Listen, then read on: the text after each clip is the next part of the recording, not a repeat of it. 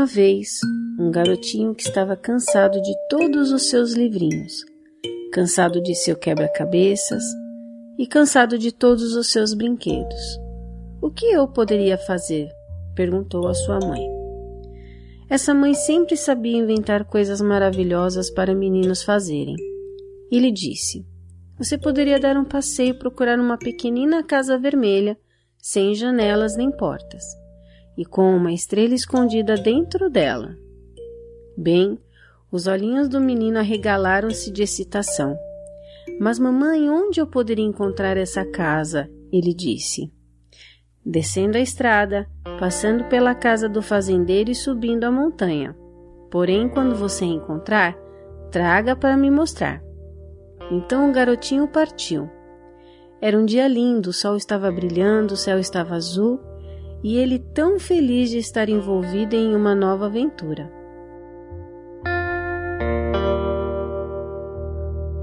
Pulava e saltava pela estrada, cantando. Ele não tinha ido muito longe quando viu o fazendeiro parado do lado de fora de seu celeiro, olhando para seus campos de grãos de milho. — Com licença, fazendeiro, disse o garotinho. — O senhor poderia me dizer onde encontrar uma casinha vermelha sem janelas nem portas e com uma estrela escondida dentro dela?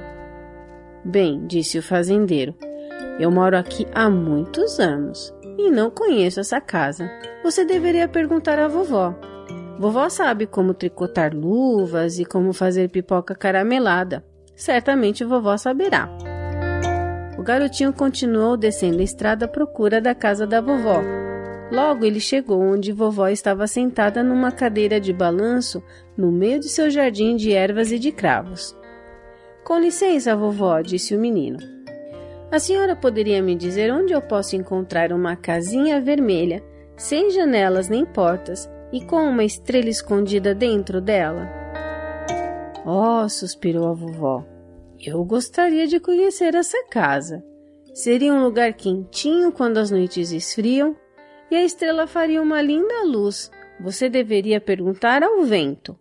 O vento sopra por sobre as colinas e abaixo nos vales. O vento sopra em volta do mundo todo. O vento conhece todos os segredos. Então o garotinho continuou sua jornada, procurando o vento.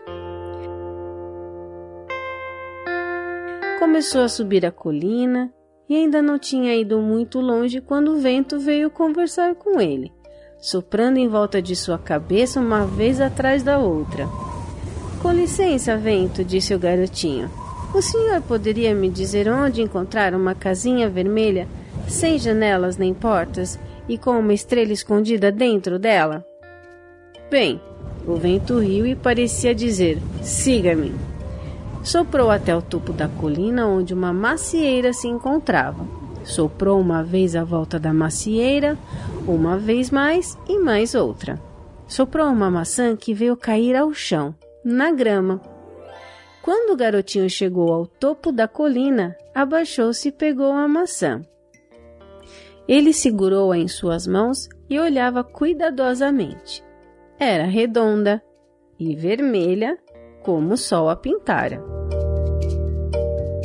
Não tinha portas e nem janelas. Tinha um cabinho no topo que parecia uma chaminé. Eu me pergunto, disse o garoto. E de seu bolso tirou um canivete e cortou a maçã ao meio. Quando ele abriu as duas metades, viu escondida lá dentro uma estrela. Obrigada, senhor vento, disse o garotinho. De nada, suspirou o vento.